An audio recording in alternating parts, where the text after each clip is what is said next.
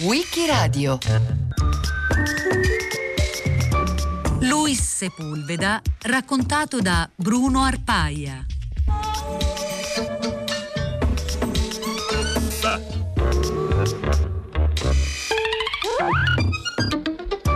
Alla fine di febbraio del 2020 Luis Sepulveda fu il primo caso di Covid nelle Asturie, in Spagna, dove viveva da anni con la moglie, la poetessa Carmen Ñáñez, anche lei cilena.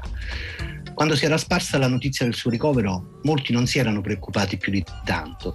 Erano ancora i tempi in cui si sottovalutava la pericolosità del virus. Milano non si ferma, ricordate? E la tenacia, la resistenza alle avversità di Luis, la sua forza, il suo attaccamento alla vita facevano sembrare impossibile che quella malattia potesse avere conseguenze troppo gravi per lui. E invece, dopo 40 giorni di terapia intensiva, alle 10.42 del 16 aprile 2020, è arrivato il messaggio di Carmen che non avremmo mai voluto ricevere. Nella tremenda solitudine dell'isolamento, proprio lui, che aveva sempre vissuto circondato da innumerevoli amici e lettori, Luis Sepulveda, ci aveva lasciato per sempre un combattente che amava la poesia. Luis Sepulveda ha perso la sua ultima battaglia, quella contro il coronavirus. Lo scrittore cileno era famoso in tutto il mondo. Esule politico dal Cile sotto la dittatura di Pinochet, Sepulveda è morto in Spagna dove viveva da oltre 20 anni. La sua, come recita il titolo di un suo libro, era stata una vita di formidabili passioni era nato il 4 ottobre del 1949 e già quell'inizio non era stato tranquillo. Quando sono nato, ha scritto Sepulveda, ero già un fuggitivo, un latitante. Mia madre era ancora minorenne e mio padre era stato denunciato dal nonno materno per corruzione di minore. Perciò fui partorito durante la loro fuga in un alberghetto di Ovache, nel nord del Cile. Sarà per questo che ho sempre avuto la sensazione di non appartenere ad alcun posto, a nessuna patria. Eppure, dopo un incipit nella vita così rocambolesco, Luis Sepulveda ha sempre parlato degli anni della sua infanzia, della sua adolescenza come di un periodo felice, pieno di calcio, ma anche di libri, di letteratura, di politica, come per molti uomini e donne della sua generazione, cresciuti a cavallo fra gli anni 60 e i 70, scoprire il mondo a quei tempi significava scoprire insieme la letteratura, anche da semplice lettore, e la politica, intesa nel senso più nobile e più ideale. Così, insieme all'attività politica con la gioventù comunista, il giovanissimo Luis si spinge a scrivere i primi versi e perfino a pubblicarli. Ma quegli anni sono soprattutto anni di forti tensioni sociali e la militanza di Luis si fa sempre più intensa, finché nel 1967 la morte del Che in Bolivia provoca una specie di terremoto generazionale. Sepulveda viene espulso dalla gioventù comunista e va in Bolivia per aiutare la guerriglia. Partono in 30, ma qualche mese dopo tornano solo in 6. È una scelta che poteva essere irrevocabile. Per la prima volta Luis si gioca sul serio la vita, ma sopravvive all'esperienza boliviana e al rientro in Cile si ritrova nel bel mezzo della lunga campagna elettorale per le presidenziali del 1970. Quando è eletto presidente, Salvador Allende non si fida dell'esercito e dei carabinieri, perciò decide di formare una guardia personale per lui e per i ministri. È il famoso GAP, il Gruppo de Amigos Personales del presidente Allende, del quale Luis entra a far parte negli anni successivi. Era una persona molto particolare, emanava un incredibile calore umano. Bastavano cinque minuti di frequentazione per prendere confidenza. Sono particolarmente fiero di aver fatto parte della guardia personale del Presidente. Eravamo responsabili della sua sicurezza.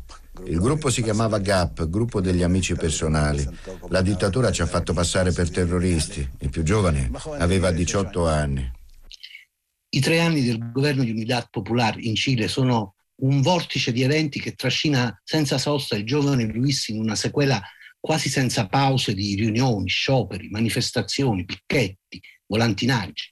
Oltre a far parte del GAP, Sepulveda è anche un dirigente studentesco. Eppure in quel caos, Lucio, come lo chiamano gli amici, trova il tempo di studiare regia teatrale e di finire la tesi su Pirandello e i sei personaggi in cerca d'autore, mentre cerca di scrivere racconti e poesie e fa parte della redazione di una rivista letteraria.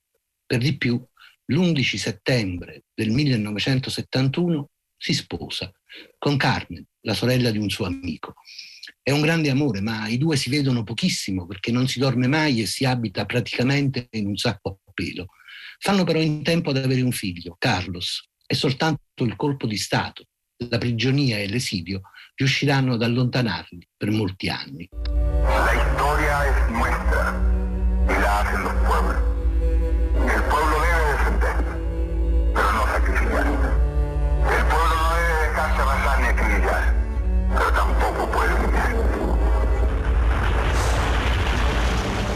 La gioventù finisce di colpo quell'11 settembre del 1973 con il golpe di Pinochet.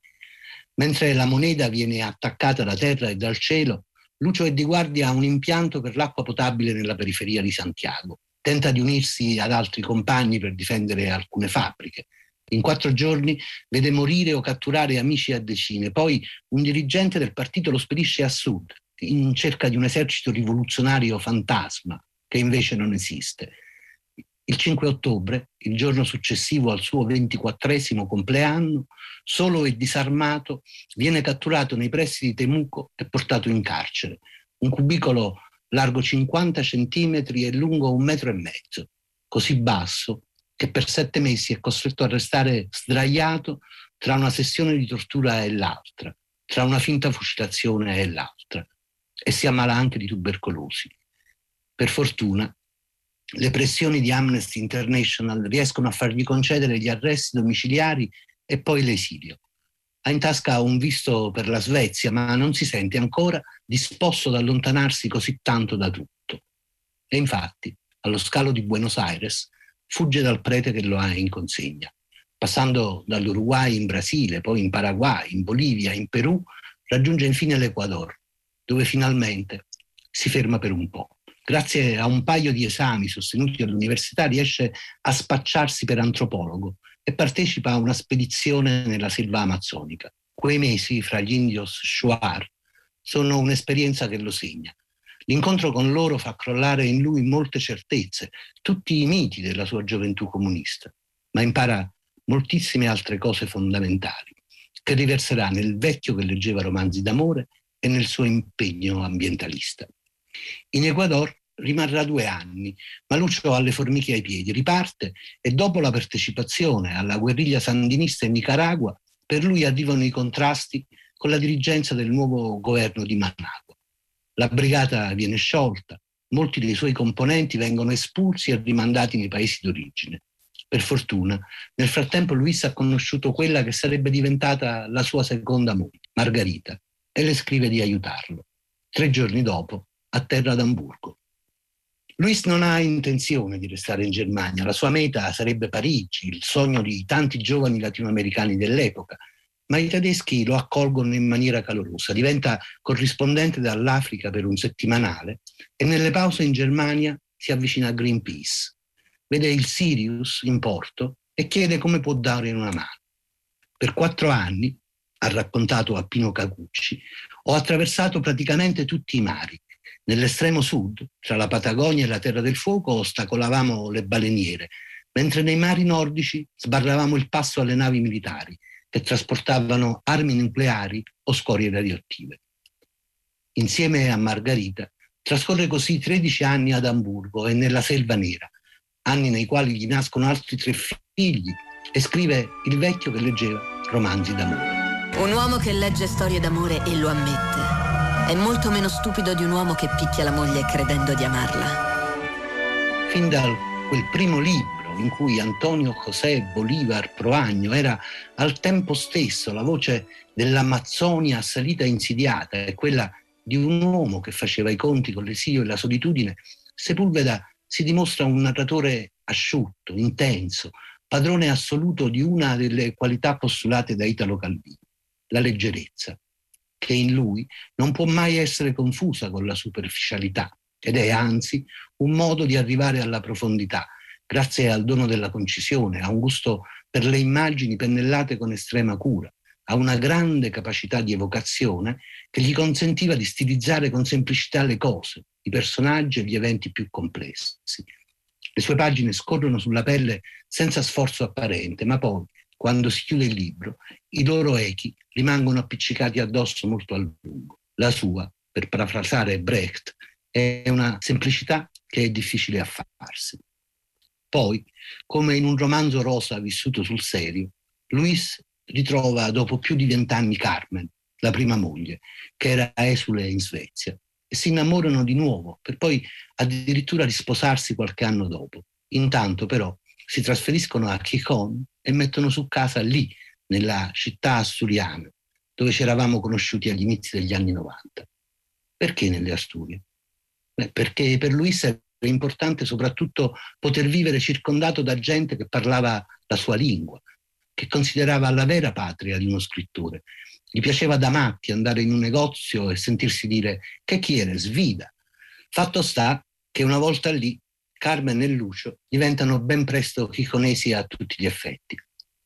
Era stato il cileno errante, come l'aveva battezzato Pino Cacucci, ma quella decisione di comprare casa nelle Asturie e mettervi radici smentiva una delle leggende che gli era stata costruita addosso, quella del grande viaggiatore.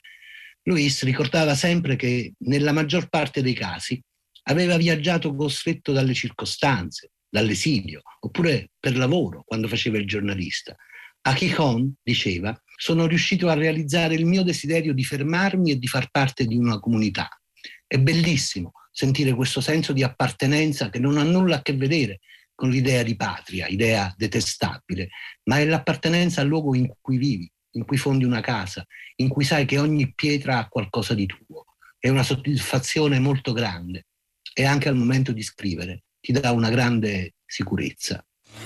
Pero luego cuando ya me permitieron regresar a Chile decidí que había hecho gran parte de mi vida en Europa, y no tenía ningún deseo de irme, ¿no? y además porque tengo una familia muy grande que vive en Europa, que está en Europa, ¿no? son mis hijos, mis nietos, y porque hay algo muy importante, ¿no? y que hay, un, hay otra familia que no es la familia sanguínea, e che è la famiglia de los amigos. No? Intanto, con il vecchio che leggeva romanzi d'amore, poi con Il mondo alla fine del mondo, con Un nome da torero, un noir scritto quando il noir non era ancora un fenomeno di moda e raccontava davvero le grandi trasformazioni sociali che il mondo stava attraversando, Luis Sepulveda era arrivato al successo. Già allora però il successo nel mondo letterario, anche grande come il suo, non era mai comparabile a quello che si poteva raggiungere nel campo dello sport, dello spettacolo. Invece quando nel 1996 Luis pubblica La storia di una gabbianella e del gatto che gli insegnò a volare, le cifre di vendita cominciano a contarsi a milioni. Il libro viene portato sulle scene e poi al cinema da Enzo Dalò e la fama di Sepulveda lo rende simile a una rockstar, almeno in Italia. Per tutti i topi. Troppo tardi. Eh, eh. Dovremmo chiuderle le ali. Che cosa fa? Dorme? No, è volata in cielo, pallina. E come? È volata lassù senza usare le ali? Ecco. Un uovo! Un uovo! La sua era una letteratura popolare nel senso migliore del termine, il suo era un successo sano, che nasceva dalla passione dei lettori e non da qualche strategia di marketing. Quando ne parlava, lui stesso non riusciva a spiegarselo. Del resto, come pochissimi altri autori, Luis era pienamente consapevole che il suo successo lo doveva, oltre che ai lettori, agli uomini e alle donne delle case editrici che lo pubblicavano, ai suoi traduttori, ai librari.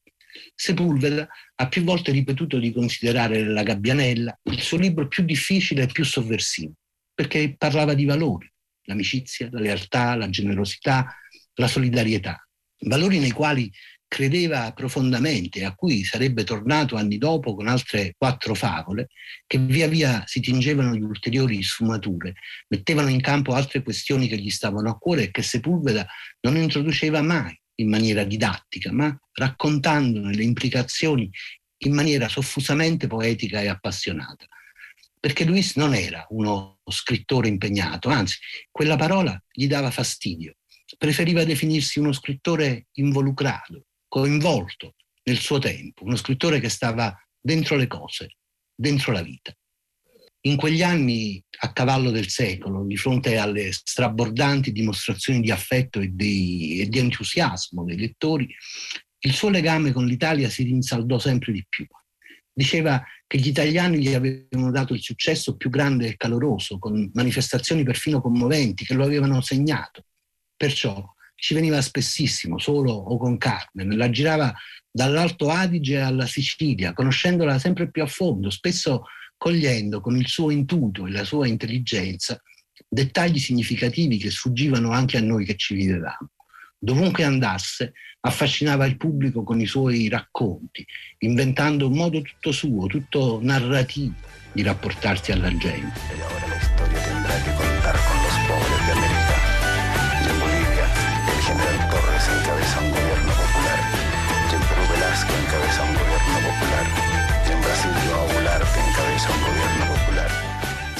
Quegli anni lo vedono impegnato anche in escursioni nella musica, collaborando con i Modena City Rangers e nel cinema, come sceneggiatore, attore e infine regista.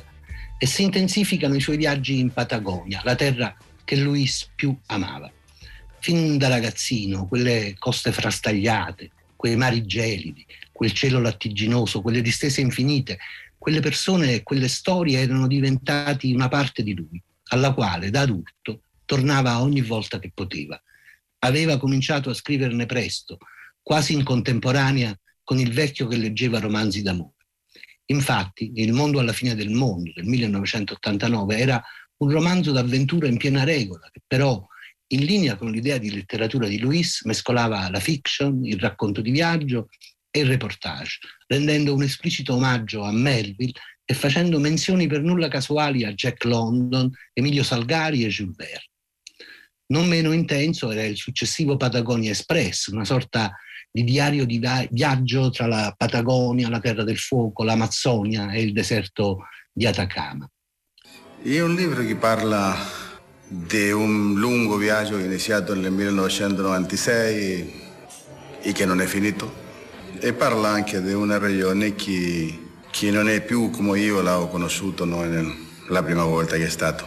È un libro di amore a gente che amerita una, una dichiarazione d'amore.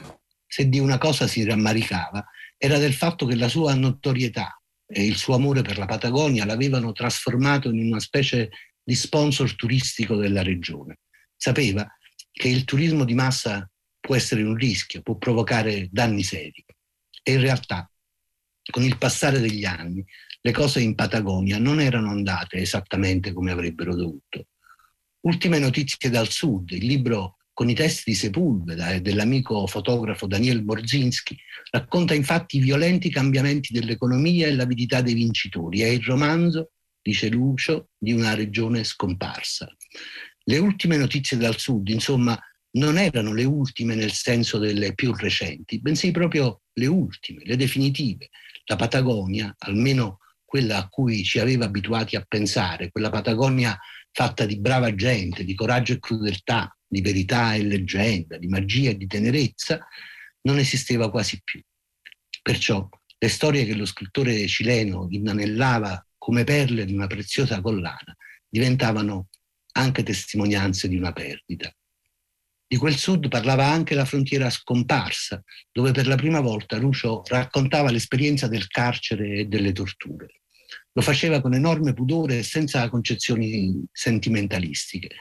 Certo, la frontiera scomparsa aveva molto, moltissimo di autobiografico, ma per Lucio la letteratura era soprattutto finzione e anche stavolta non aveva rinunciato a elaborare narrativamente le persone reali, perché per lui la letteratura era la più dolce delle menzogne, una specie di vendetta contro la menzogna ufficiale, quella sì che era un inganno.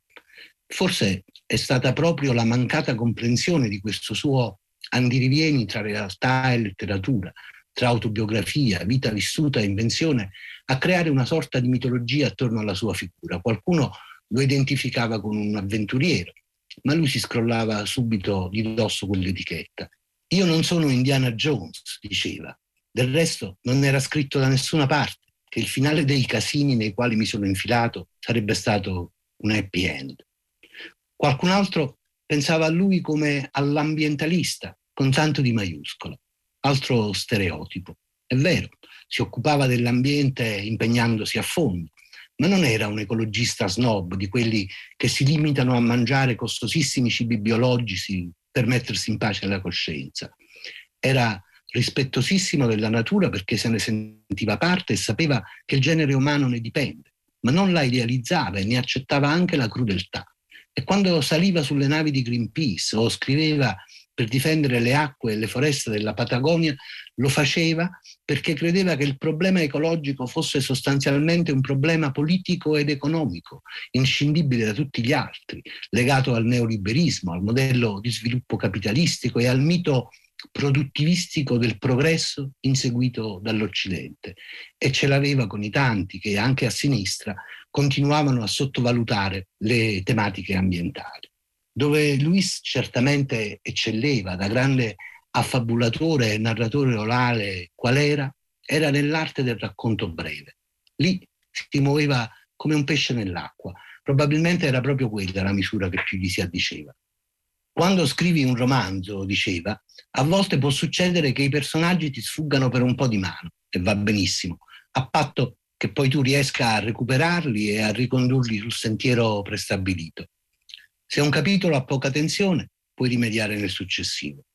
Nel racconto, invece, non può accadere neanche questo, non ne ha il tempo e la possibilità. Eppure, in quel genere mi sento a mio agio, perché la sfida è terribile. Il racconto è narrazione pura. Sì, era bravissimo a raccontare. Sia quando scriveva, sia quando chiacchierava con gli amici, gli veniva così naturale organizzare in una storia i materiali da cui partiva, che lo faceva anche senza proporselo intenzionalmente, nei reportage e negli articoli per i giornali, nei ricordi autobiografici elaborati a partire da personaggi, paesaggi e situazioni che aveva attraversato nei suoi viaggi ai quattro angoli della Terra e che poi tanto in tanto raccoglieva in libri come Le rose di Atacama, Ritratto di gruppo con assenza o Ingredienti per una vita di formidabili passioni. Sulla scia, forse anticipando, il giornalismo narrativo che stava prendendo vigore e si stava affermando in molte testate dell'America Latina, per lui sembrava sempre più importante la lezione di Richard Kapuscinski. E infatti molti dei testi di quei suoi libri non erano scritti minori, per nulla, tanto che in qualcuno si riuscivano a rintracciare le radici più profonde della sua scrittura. Come ha scritto Danteliano a proposito di uno di quei libri, uno dei maggiori pregi della scrittura di Sepulveda è la leggibilità, la naturalità dello stile, la precisione dei vocaboli, la vitalità e giocosità del suo spagnolo producono uno dei tratti più difficili da ottenere, se non con una rigorosità artigianale lontana da vanità e pedanteria la difficile semplicità. Le sue storie non si leggono, si bevono, perché Sepulveda ha la stoffa del narratore di razza, di chi fa immaginare di stare davanti al fuoco a sentire e risentire racconti di gente che confessa che ha vissuto.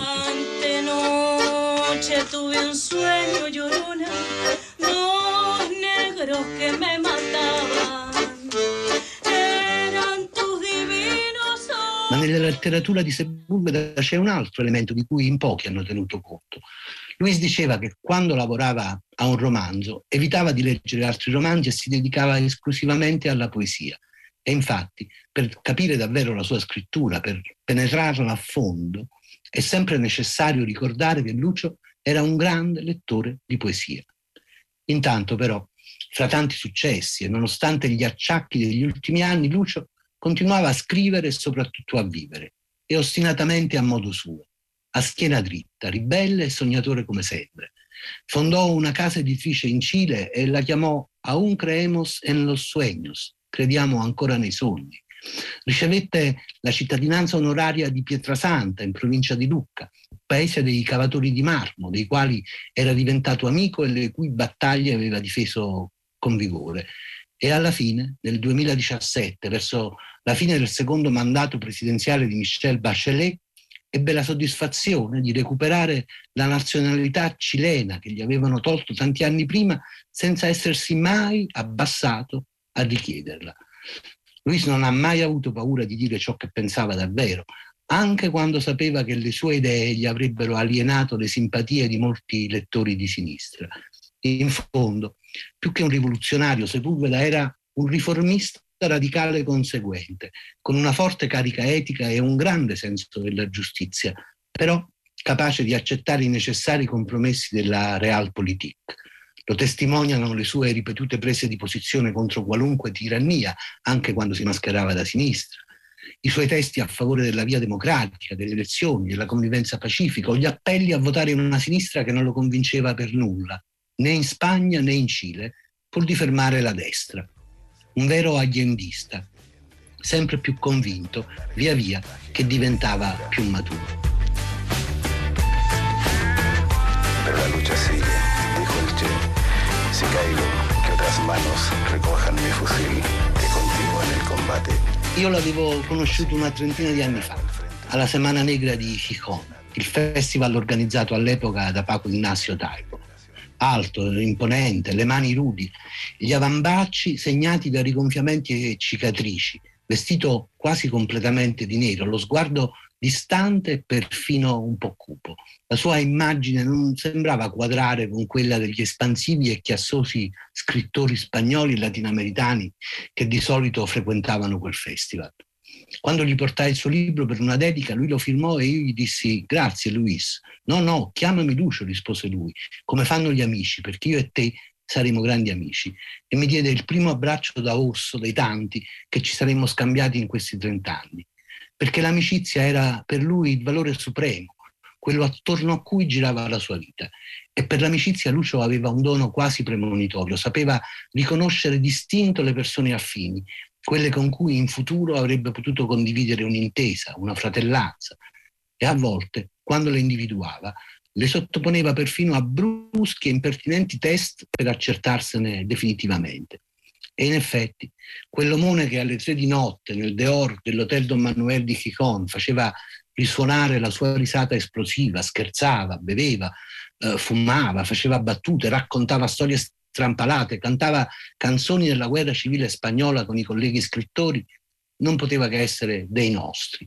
Se si superava, e bastava davvero poco, la fragile siepe di diffidenza che le circostanze della vita gli avevano quasi imposto, Luis Sepulveda si rivelava immediatamente per quel che era davvero, un uomo allegro, ironico, generoso, leale, anche se si intuiva che custodiva dentro di sé una parte buia della propria esistenza alla quale non concedeva l'accesso quasi a nessuno e che lo portava a momenti di forte introversione.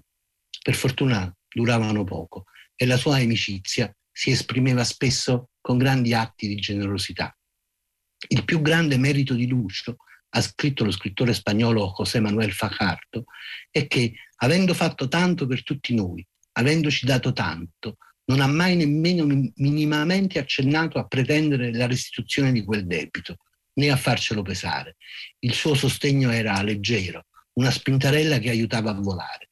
La sua era una generosità priva di affettazione. Era felice per la nostra felicità. Non mi viene in mente nessuna definizione migliore dell'amicizia. Quando Luis Sepulveda è arrivato alla fine della sua storia, milioni di suoi estimatori in mezzo mondo sono rimasti annichiliti. È una perdita grave e dolorosa per tutti. Mi consola almeno l'idea che i suoi tanti lettori, leggendo o rileggendo i libri, potranno continuare a discutere, a ridere, a sognare, ad appassionarsi con lui e a trovare in loro un amico e non soltanto un bravissimo scrittore.